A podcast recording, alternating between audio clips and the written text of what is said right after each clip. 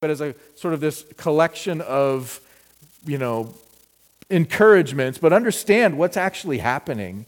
Uh, this should help. So let me put this up on the screen for you. All right, just kind of an Old Testament timeline.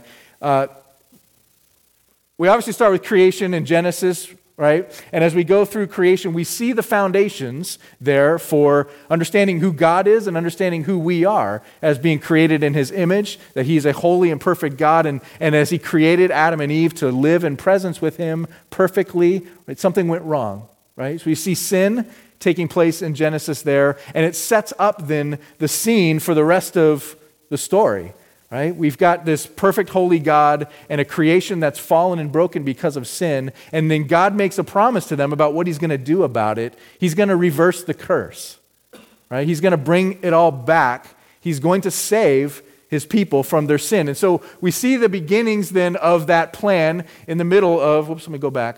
Want this little red guy. In the middle of the book of Genesis, we see the call of Abraham, where God, through Abraham, says, Okay, it's through you and through your line that I'm going to start over. I'm going to create a people, a nation for myself, and it's going to be the nation of Israel. He tells them that he's going to have all these, these children that are, that are more numerous than the stars above, right? And he's going to make a nation. And then we see the beginning of that happen uh, as we get to uh, Exodus. And Moses shows up on the scene, of course. And Moses is the one whom God is going to lead his people uh, from their current state of captivity. At the end of Genesis, they find themselves in Egypt, Abraham's seed. They're captives, they're slaves. Moses is going to set them free and take them to a land of their own and a place where God can dwell with them, right? So Moses shows up on the scene, and we see then throughout the, the books of Exodus and Leviticus and Numbers the, the whole movement from outside of Egypt into this promised land, this land of Canaan. Joshua shows up on the scene. They get to go into the land. Uh, we see the conquests books Joshua, Judges, Ruth, uh, 1 Samuel, we see the period of the judges. They're, they're beginning to form this nation, they're beginning to establish themselves in the land. And then what happens is, then God, God establishes them under a king, and that king is David, right? We move to the next slide. And the monarchy period begins, and we see the reign of David, and this is the apex of Israelite life. This, is the, this is the king after God's own heart. It's not a perfect existence. David is not a perfect king, but he's the model as the, the leader that God has chosen for his people, a man after his own heart. And, and, and the, the, the nation begins to really flourish. And then David passes away, and his son Solomon comes in, and stuff starts to go bad. Right? Solomon is following after the Lord for a time, and then he's not. And by the end of Solomon's life, he's given himself over to marrying all kinds of women, following all kinds of gods uh, from the, the, these foreign women that he's married. And, and the, the nation itself begins to unravel. And God says to them, Look, you know, because of Solomon, your unfaithfulness to me, if you guys continue on this path, I'm going to take this kingdom away. Going to take the land away. And the rest of the kings and the Chronicles, those books in the Bible, tell the stories then of the subsequent kings and just how they're mostly unfaithful. There's just a couple of them who, who every now and again would bring about some biblical reforms, uh, following after God, but for the most part, they're just kind of this downward spiral until something very significant happens. In 722 BC, we see that the northern half of the country is conquered by the Assyrians. I should go back and say that right before that. We see the kingdom divides. So, because of their unfaithfulness, there's sort of this little civil unrest, and the, and, and the, the nation of Israel splits into two. And so we see the northern part is called Israel, the southern part is called Judah. And this is where Jerusalem is.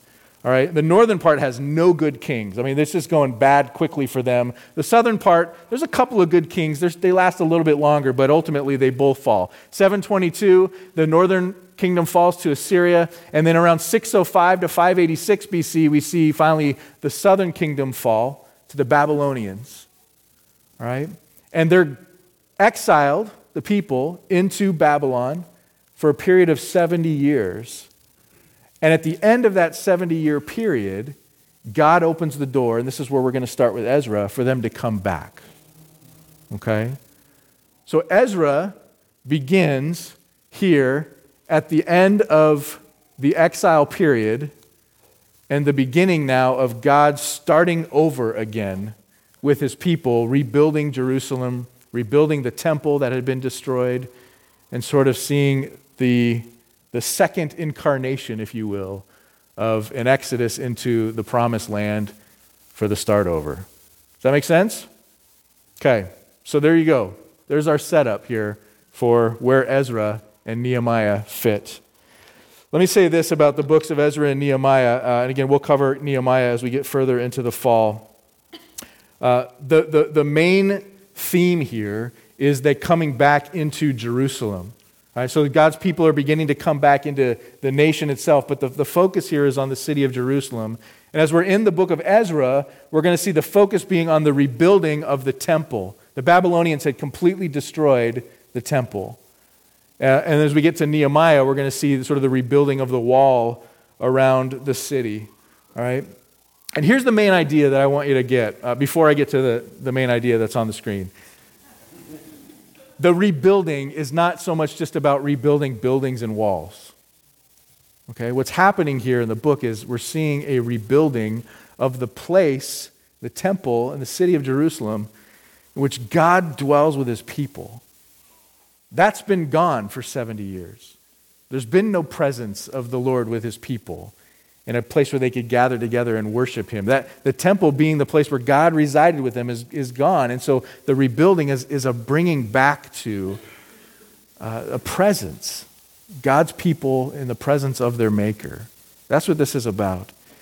And here's the, the main idea for the sermon today. No matter what seems to be going on, okay, no matter what seems to be going on, or I could say what's not going on around us, God is perfectly orchestrating his sovereign plan to preserve his promises and his people, even in the most mysterious and impossible ways. No matter what's going on or not going on, seemingly, around you, you can have this confidence God is at work. And he's always at work to preserve his promises and his people, even in mysterious and impossible ways. And we're going to see that here. That's one of the great encouragements I think that we're going to find as we go through this, this first chapter of Ezra is that sometimes it seems like there's no way God's going to do anything about this. There's no way He could. This situation is so bad, we're stuck. And what God shows us is that He's the King of creation He's the sovereign one. He's the owner of a cattle on a thousand hills and the one who directs the hearts of nations. And there's nothing, nothing that can stand in the way of him doing what, exactly what he promises and purposes to do. That's the main idea. So let's look down at Ezra chapter 1 and begin to read about the return.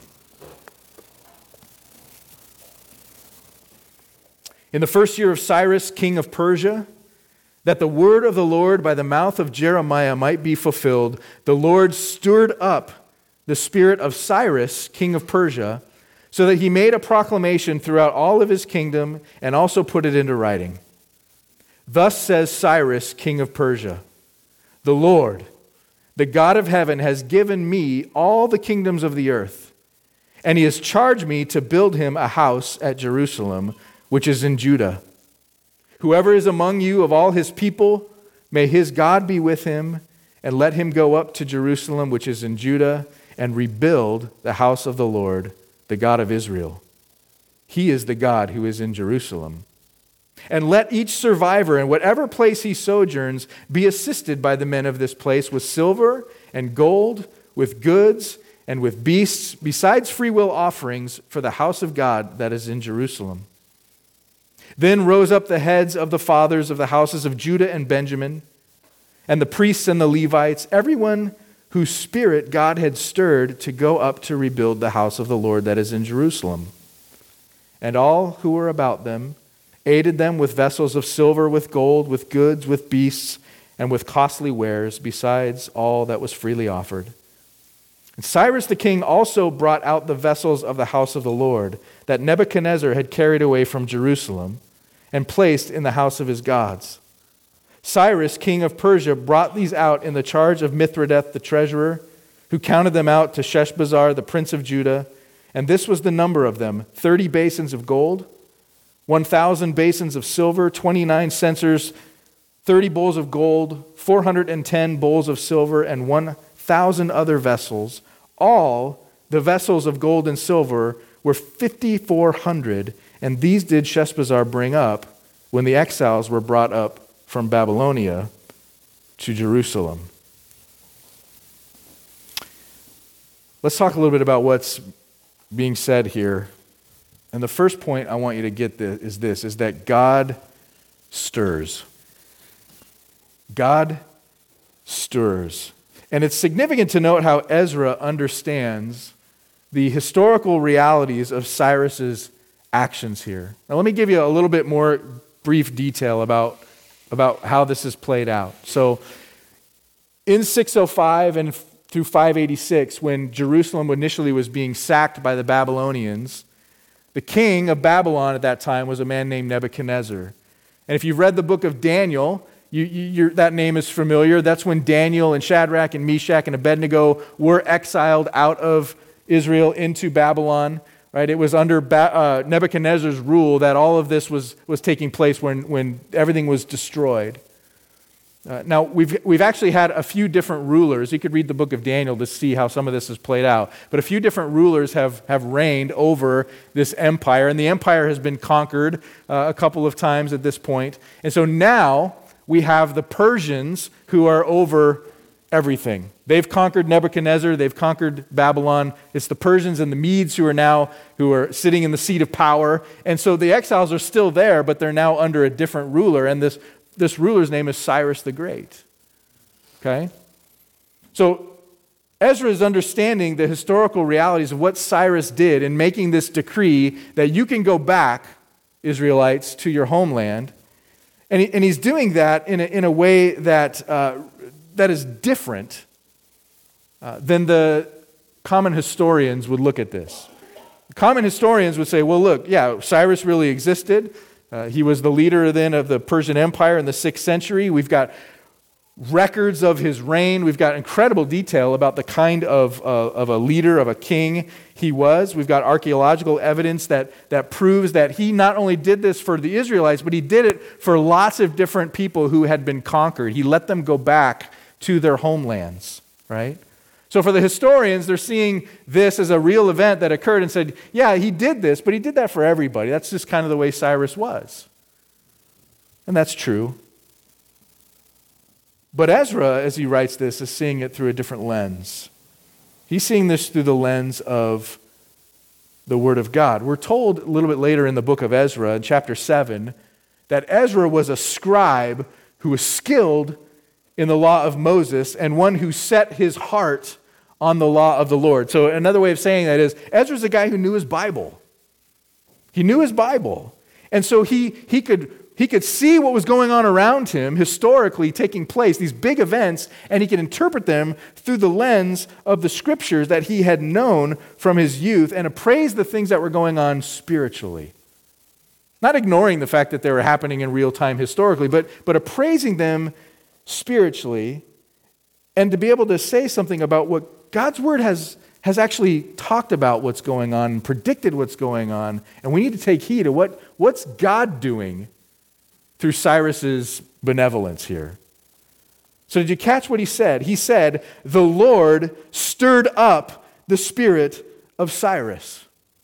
For Ezra, Cyrus's whole activity here is being caused by God who's influencing him in an irresistible way, so that, Ezra says, the word of the Lord through the prophet Jeremiah would be fulfilled. Well, what's he talking about? What's that all about?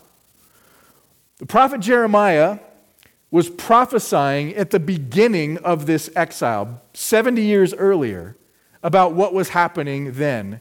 And he said this He says, For thus says the Lord, when 70 years are completed for Babylon, I will visit you, and I will fulfill to you my promise and bring you back to this place. So, in the very beginning of the exile, God told Jeremiah to tell his people, This is my doing. You're going to go away, but in 70 years, you're going to come back. And so it's a remarkable thing. What's an awesome detail about this is that, that this is an incredibly accurate prophecy because, again, the Babylonian conquest of Jerusalem was occurring back in 605 BC through 586. It began in 605. And the return that's happening here with Cyrus's decree was in 539 BC, which is a period of 66 years, approximately, rounded up, 70 years. So Ezra's going, man, God told us this. His word has promised this. And even more amazing than that is that approximately 150 years earlier, Isaiah prophesied about this event. And that's what Jeff actually read to you before I walked up here this morning. And here's the cool thing I'm going to put it back on the screen. 150 years before this occurred in Ezra 1, Isaiah's prophecy mentions Cyrus by name.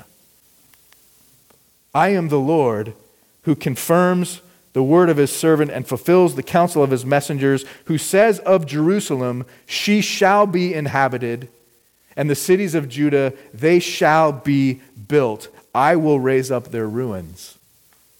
So Isaiah is seeing this destruction. And listen to this the Lord who says of Cyrus, He is my shepherd, and he shall fulfill my purpose saying of Jerusalem, She shall be built, and of the temple, your foundation shall be laid.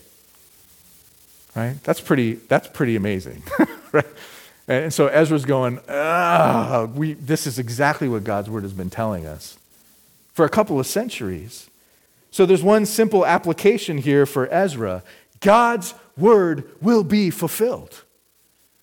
God's word will be fulfilled, and, and we're seeing it in front of our eyes. God keeps his promises. And so, when, as Ezra sees this unfolding, his, his communication to the people of God is simply this nothing happens outside of God's sovereign reign and rule. Nothing. I mean, this, this difficult situation that we've been in for a lifetime, for 70 years, for, for two, three, maybe even close to four generations, this has all been predicted by God. And He said not only was it going to have a beginning, but it was going to have an end, and He was going to bring it back. And He was going to do this through a guy named Cyrus, who was going to come 150 years later. I mean, God is in control. It doesn't matter to Ezra what other motivations Cyrus may have had, and clearly, Cyrus had other motivations for doing this. Uh, if we, if we consider Cyrus's life and his, the way that he ruled, some people have called Cyrus the father of human rights because he was one of the first ones who'd come along and, and rather than conquering people and making them assimilate into Babylonian or Persian culture and religious rule, he was willing to say, you know what, worship your own gods. That's fine. Go back, rebuild your temple, go to your lands. He was, he was kind of like into religious freedom. Right? Why was he into that? Well, it's pretty strategic on his part. As a guy who's trying to continue to conquer the world, it's a lot easier to conquer the world when you've got happy subjects than when you've got upset ones, right? And we think that he had his eye on Egypt. He surely did to conquer Egypt. And so, who's right next door to Egypt? Israel. And if the Egyptian people can sort of look across the river and see a bunch of happy people under Cyrus's rule, it makes sense that they might say, hey, that's not so bad, right? So there's probably lots of reasons and motives for why Cyrus may have done what he did that were, that were not at all really focused on trying to be obedient to the God of the Jews, of Yahweh. We have evidence that, that he never was a worshiper of Yahweh. He worshiped a God called Marduk, right? But for Ezra, like, it doesn't matter. That, it has no bearing on this. What Cyrus's motives are, we can recognize that God's bigger than Cyrus and God's doing something regardless of what Cyrus thinks he's up to. There's a mystery at work here, right? There's a mystery to the play between God's sovereignty and human activity, and the scriptures don't mind that tension. There's no evidence here that, that, that what's going on is that Cyrus is being sort of like, like Stepford wife, oh, I will do the bidding of Yahweh, right? It's not working like that. And yet it is. In the sense that God is accomplishing his purposes through this man, regardless of his own motives.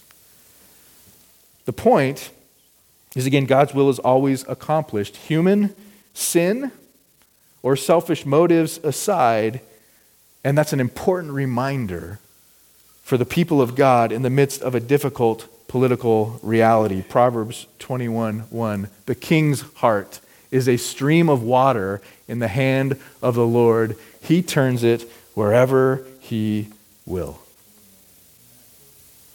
It's a good reminder for us today, right? And here's the thing Ezra's talking about how God stirs up Cyrus, but it wasn't just Cyrus's heart that was stirred up, he stirs up his own people's hearts as well. Look at verse 5 again.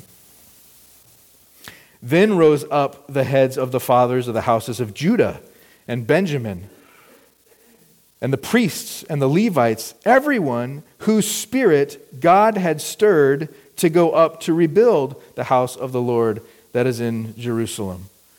So again, God is not just orchestrating his plan and purpose through Cyrus's actions, but he's stirring up his own people to want to go back, to rebuild.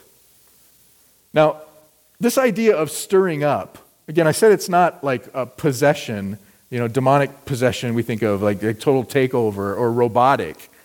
Uh, but, but, but, but what does it mean? I mean, God is certainly doing something in the hearts of Cyrus and the people. And it's interesting, if you, if you read uh, John Calvin or if you, you read Jonathan Edwards, they both talk about this idea of the, of the stirring of God. And, and, they, and they talk about it in similar ways. They say what God's doing is He's increasing our affections for Him.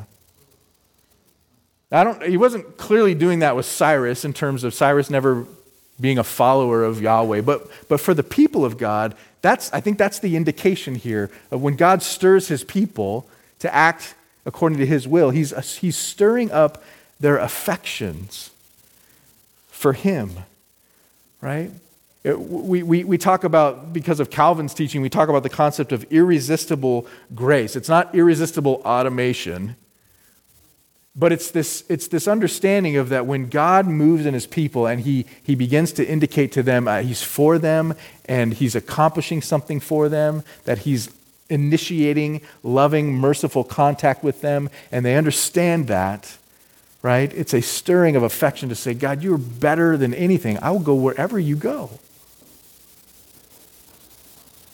And this is what God is accomplishing so he stirs up. That's the first thing we see here. The second thing here is we see that he resources. Look at verses 4 and 6 again. Verse 4, we see that, that, that Cyrus says, Let each survivor in whatever place he sojourns be assisted by the men of his place with silver and gold and goods. So uh, basically, Cyrus is saying, Look, uh, you Israelites who are going back, wherever it is that you're from, wherever it is that you're scattered around the Persian Empire at this point, when you go back, let your neighbors give you money and goods to go back with you so that you're not going back empty handed. So, in other words, if, if the king is saying to, making an edict to the entire kingdom, you know, say, basically saying, look, if your neighbor is one of these Hebrews who's going back, you better give them your stuff. You're going to obey that. the consequences of not obeying were not good. So Cyrus is indicating that this is, is going to happen here. And then we see in verse 6 and all who were about them aided them, so they, they did this with vessels of silver and gold and goods and beasts and costly wares, besides all that was freely offered. So they're giving what's offered because they had to. They're also giving because they wanted to. Seems like God was stirring affections of everybody. Right? By the decree of Cyrus, the Jews were, ex, were exiles were funded with everything that they would need to return and to rebuild. And not only that, but here's something even more interesting that they were they were resourced with. If you look at verses 7 and 8 again, we see the details then that Cyrus brought out the vessels of the house of the Lord that Nebuchadnezzar had carried away. So when Nebuchadnezzar destroyed the temple, he took all of those temple uh, furnishings, all of the all of the objects of worship that were made out of gold and silver right he took all of those things and cyrus is saying you know what bring those out they've been in storage for 70 years they've been used a few times in, in blasphemous ways. Read daniel chapter 5 right? But bring them out and give them back. Let them take that stuff back. If they're going to rebuild their temple let's let them rebuild it the right way. So almost every single item of worship from Solomon's temple that was taken was given back. And again, was, this was in fulfillment of another of Jeremiah's prophecies when the temple destruction occurred. In Jeremiah 27, 21 and 22, he prophesied this Thus says the Lord of hosts, the God of Israel, concerning the vessels that are left in the house of the Lord, in the house of the king of Judah and in Jerusalem, they shall be carried to Babylon and remain there until the day when I visit them, declares the Lord. Then I will bring them back and I will restore them to this place. So God not only said, I'm going to bring back my people, he said, I'm going to bring back the object of worship for my temple.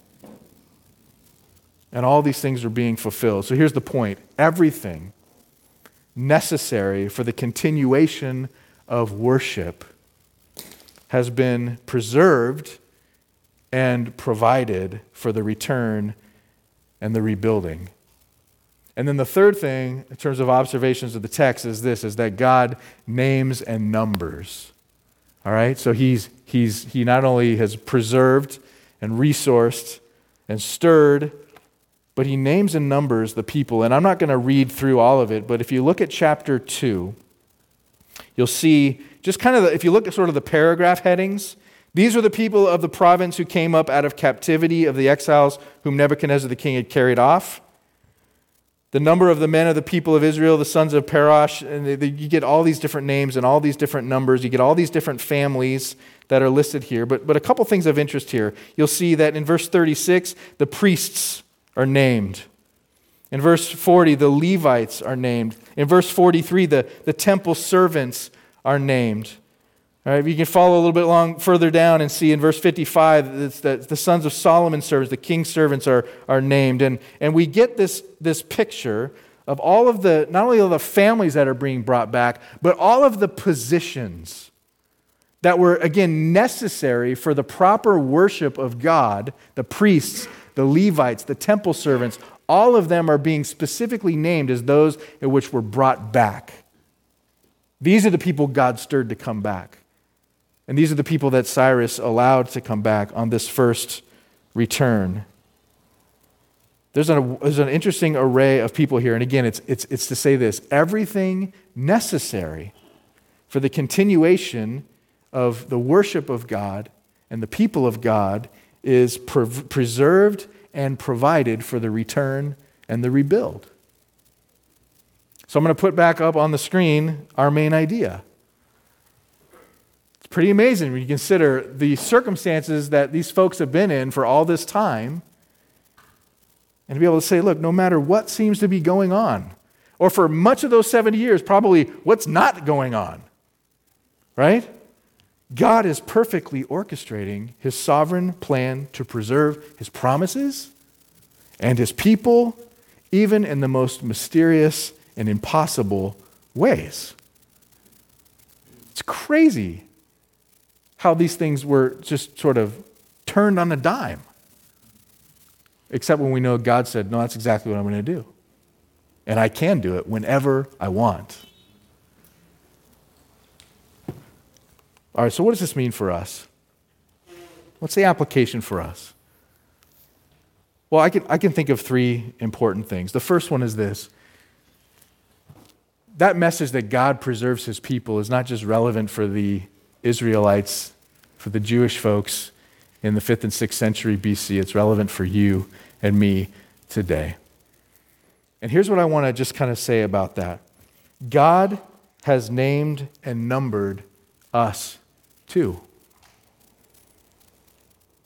That's what chapter 2 reveals to me about God's relationship with his people. Every single one of them, he's, he's like, I know your name. I've got, your, I've got your number. I've got you written in my book. I have not forgotten you. This isn't just about the heads of the families, but it's about the numbering of every single one of them. God has all of his people named, and numbered too. And here's what, here's what I can take as an encouragement from that. Just like for them, He will bring every one of us home. He will bring every one of us home. Now, I'm going to I'm to read something into the text that, that may or may not be there, okay? Uh, but I think it's interesting nonetheless, and I think it's biblical, even if, I'm, even if my detail isn't perfectly inspired here, all right? The length of time that the exiles were in captivity and prophesied to be in captivity was 70 years. Now, what's interesting about 70 is that the number 70 is, is a common number used in the scripture to talk about the length of a life. Just like it is today. I mean, we, we're living a little bit longer because of modern medicine, but, but 70 is kind of an average lifespan, right? And so, so what's, what's, what's God saying to his people here as they're going into captivity? He's saying, look, you're going to go off, and it's going to be perhaps a lifetime, right? You're going to be gone for a while. You're going to go through trial for a while. You're going to be in captivity for a while, maybe even for a lifetime. But at the end of it, there is a promise I'm going to bring you home. And I've been clinging to that this week as, like, as just sort of like a, a, a, clear promise that, like, yeah, no matter who we are or where we are or, or, or what circumstances we find ourselves in, if you're named and numbered by the God who made you, your name is written in the book of life that his son died to redeem. You can know this that God has your date set for bringing you home, and it can't be thwarted. It might be a whole lifetime, but he will bring you home.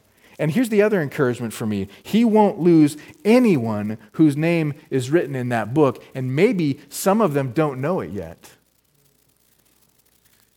Maybe some of you this morning aren't yet aware or confident that your name is written in that book, or maybe you're, you're, you're, you're praying for and, and pleading with God over a loved one, a son, a daughter, a spouse, a family member, a friend, a coworker, and you're saying, God, would that you bring them into the fold? Would that you open their eyes to see their need for you and, and write their name in, in your book and bring them home too? And, and the thing is that if God has purpose for that to happen, it will.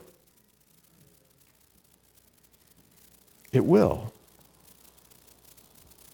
Because he's got everybody's name written in his book whom he's called to come home. And here's the other encouragement for me when I think about God preserving his people it's that kingdoms and oppressors will come and go.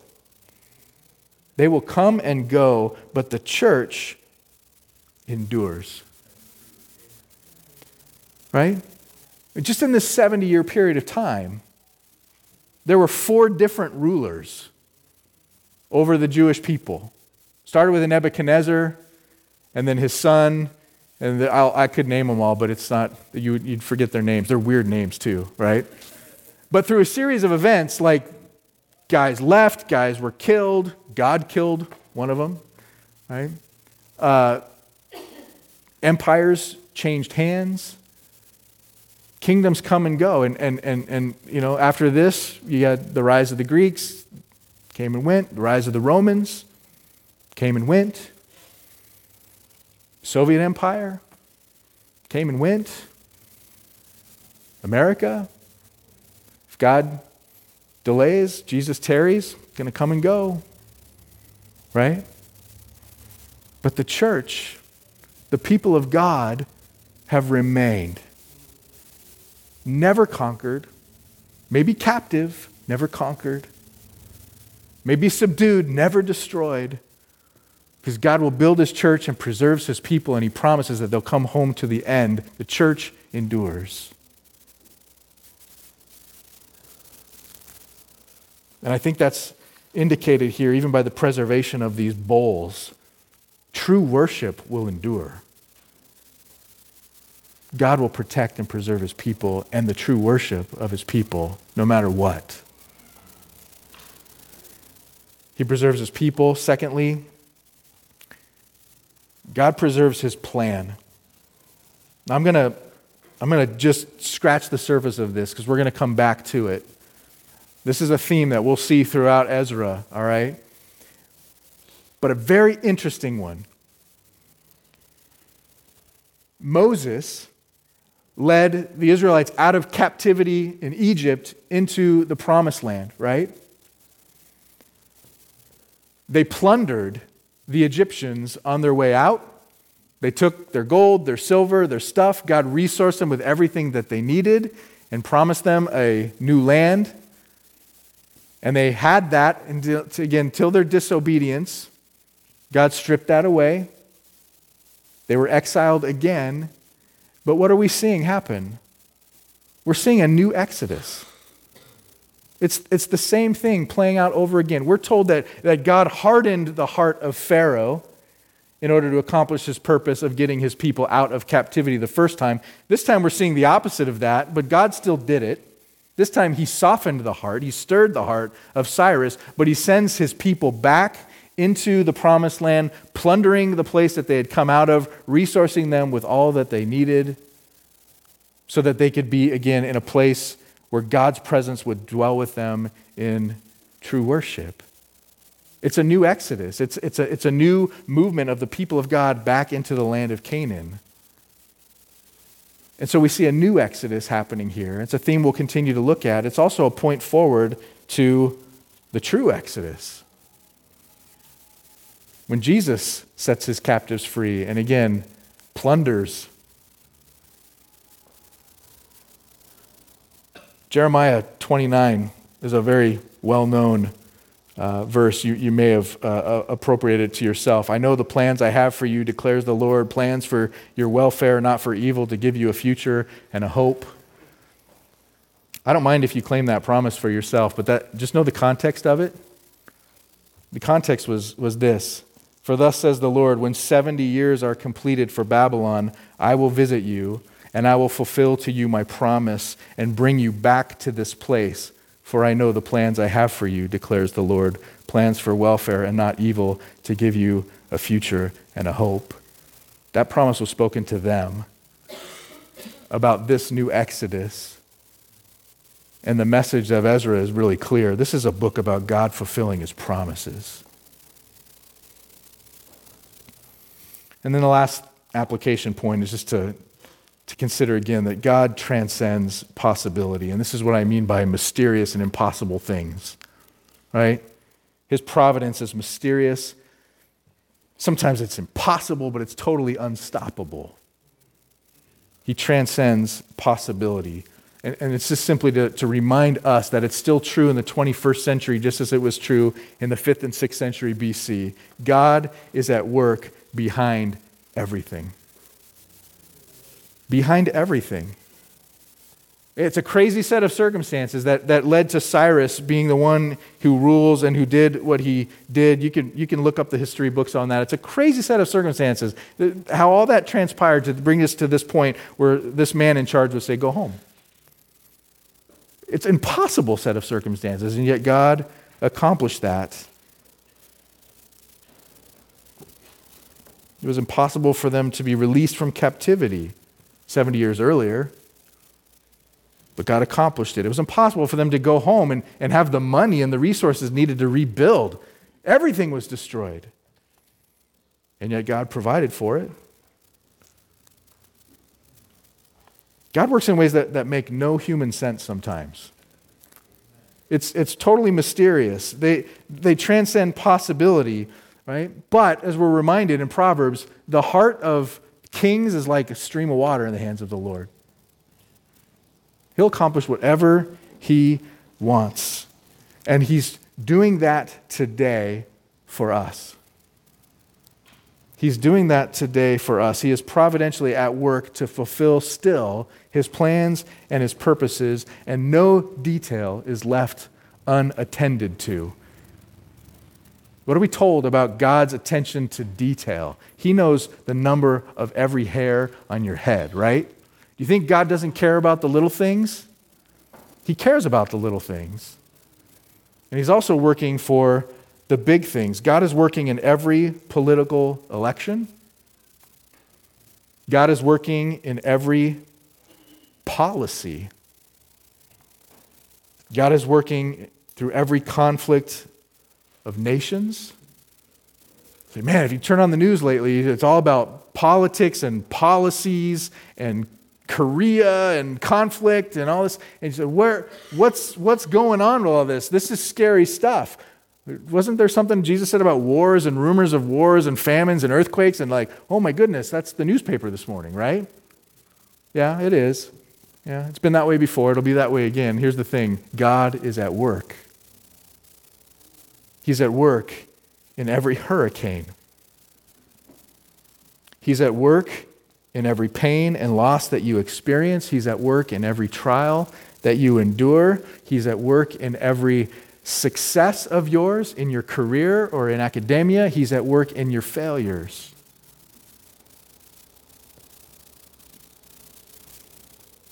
Every infertility and miscarriage, He's at work. He's at work in your marriage. He's at work through your divorce.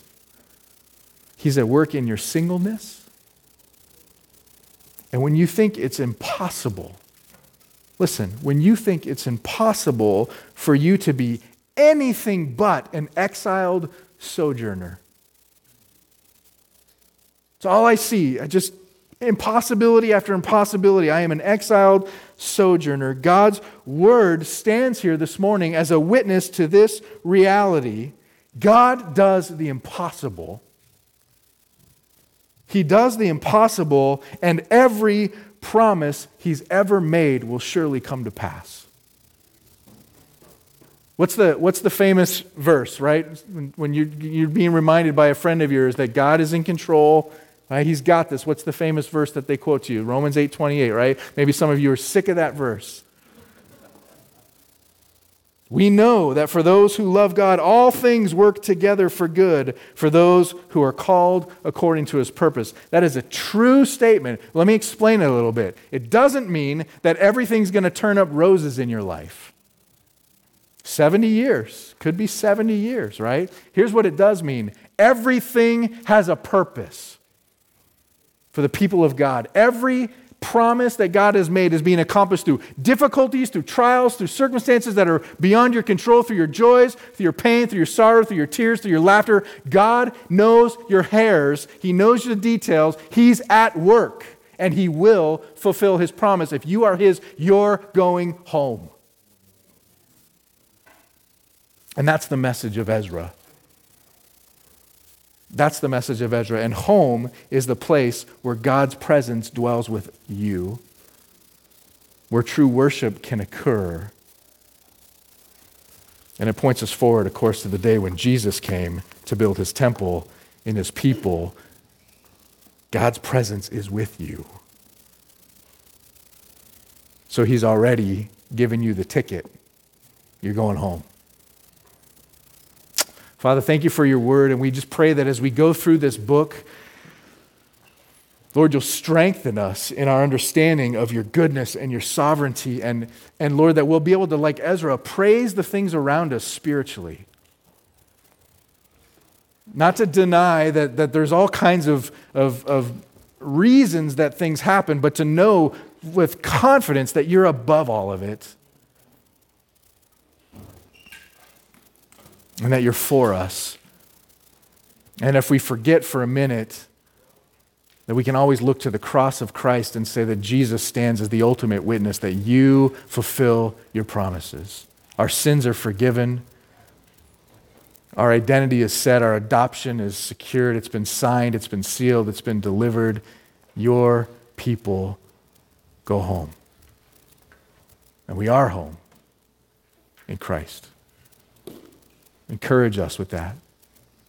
And thank you, Lord, for loving us the way that you do.